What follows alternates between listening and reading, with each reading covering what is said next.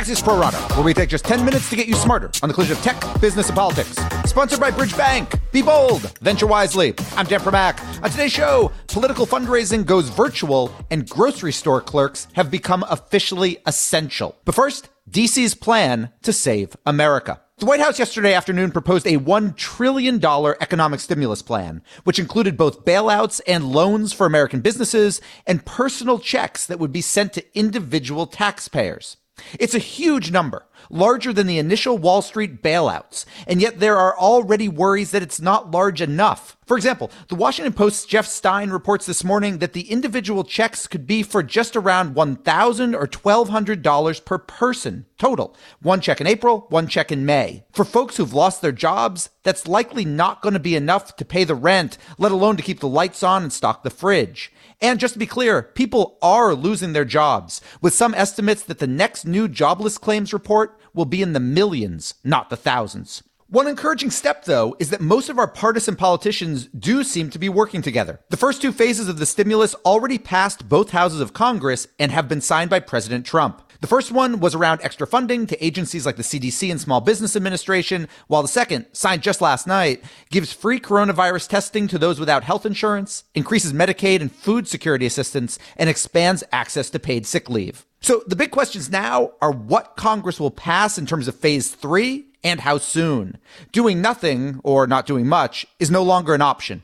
In 20 seconds, we'll go deeper and try to get answers from Axios political reporter Alayna Treene. But first, this. Bridgebank believes in the risk takers, the game changers, and the disruptors, those committed to leveraging innovation to make the world a better place. That's why Bridgebank has been dedicated to providing financial solutions to sponsor backed emerging technology and growth companies for nearly two decades through its national network of banking teams and offices. Bridgebank is a division of Western Alliance Bank. Bridgebank, be bold, venture wisely. We're joined now by Axios political reporter Alayna Treene. Let's start here with phase three. Phase one and two of this economic uh, stimulus plan already passed by Congress, signed by President Trump. But this phase three, this trillion dollar proposal yesterday, big picture, is there a lot of appetite in Congress for passing this, if not exactly the way it's proposed, at least pretty close? Yes. The reason that is, is because the White House, particularly Treasury Secretary Steven Mnuchin, has been working hand in glove with people on Capitol Hill. He's been there every single day, meeting with key leaders, including, course, Senate Majority Leader Mitch McConnell.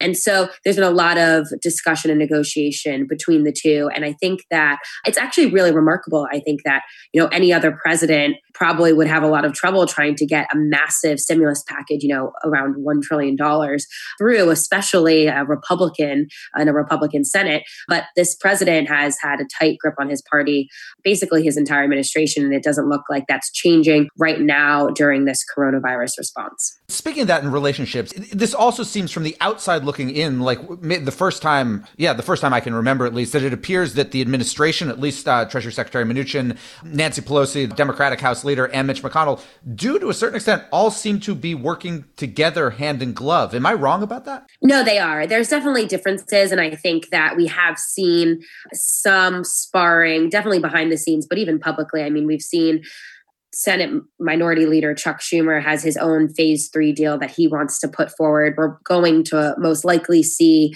Senate Majority Leader Mitch McConnell's phase three version come out today as well. And so there's been some sparring on a lower level about this. But generally speaking, you're right. They have been working very well together. And I think that uh, no one's really trying to play partisan politics right now. I think that there's just no appetite for any of that that we normally see on Capitol Hill. It's very hard of course, to get things done normally. But right now, everyone recognizes the emergency need here to get money to small businesses, more supplies to hospitals and to communities across the country. Alayna, you're well sourced in the White House. I'm curious. The, the, official line coming from the president on down has, of course, been, you know, we, we've handled this very well. We were on top of it from the beginning.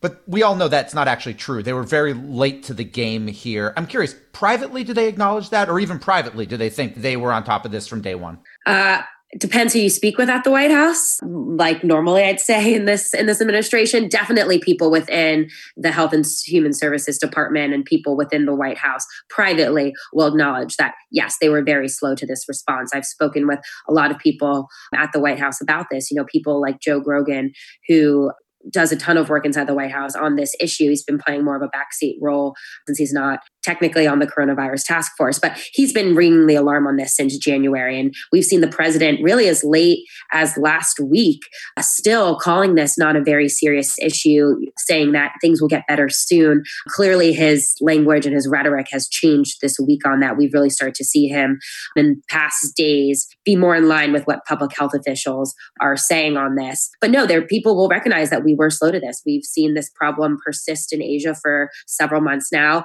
Obviously, Italy got hit with it a lot harder before we did, and we're on that same track now.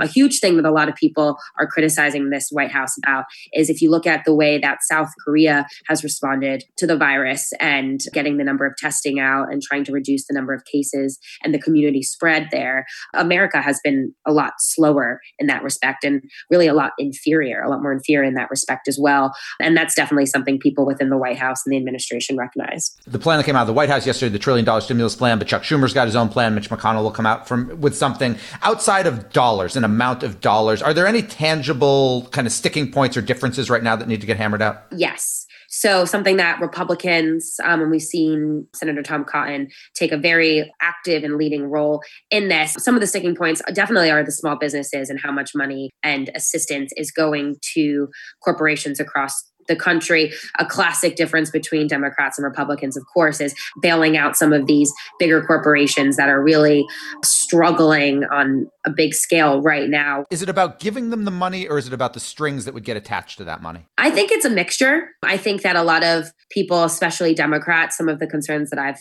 heard from them just speaking with them on the hill this week is they think why should we be throwing all this money at them when these are big issues that we've had with them in the past? They're worried about kind of the precedent that this will set for future crises.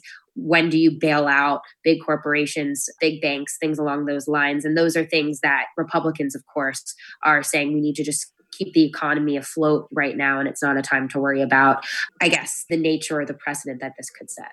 There were a handful of uh, senators, all Republican senators, who voted yesterday against the, what did pass. When I look at it, how much of that do you think is philosophical and how much of that is in part geographical? In other words, it seems that not exclusively, but a bunch of the folks who voted against are in areas where it has not been as, the outbreak has not quite been as bad, where all the schools might not be closed, where the restaurants and bars aren't all closed. It's a good question. I think, yes, I think some of almost all of the no's on this vote were from Republican senators, people like Senator Marsha Blackburn in Tennessee, Rand Paul in Kentucky. Yes, maybe the impact in their communities hasn't been as big. And that's something that we've seen across the board with just voters in general. People who are not taking this as seriously tend to be Republican and tend to be Trump voters. But I also think a lot of this was there were some sticking points in the phase two deal or criticisms of the phase two deal that a lot of Republicans had raised the alarm on. They thought it didn't do enough for small businesses. They didn't think it did enough for industries hit hardest by the virus. And basically, Mitch McConnell had told them on Tuesday, you should gag and vote for it anyway because we need to get on with this and get emergency funding passed. And I think that's why we didn't see as many no votes actually as there could have been on that yesterday. But it's a mixture of things. I think with anything in Congress, there's always everyone, you know, has a lot of people have big egos. They want to get what they think is best for their communities in these bills as well. And so there's a lot of infighting over it. We'll see a lot more of that over this phase three deal, though, than the phase two one.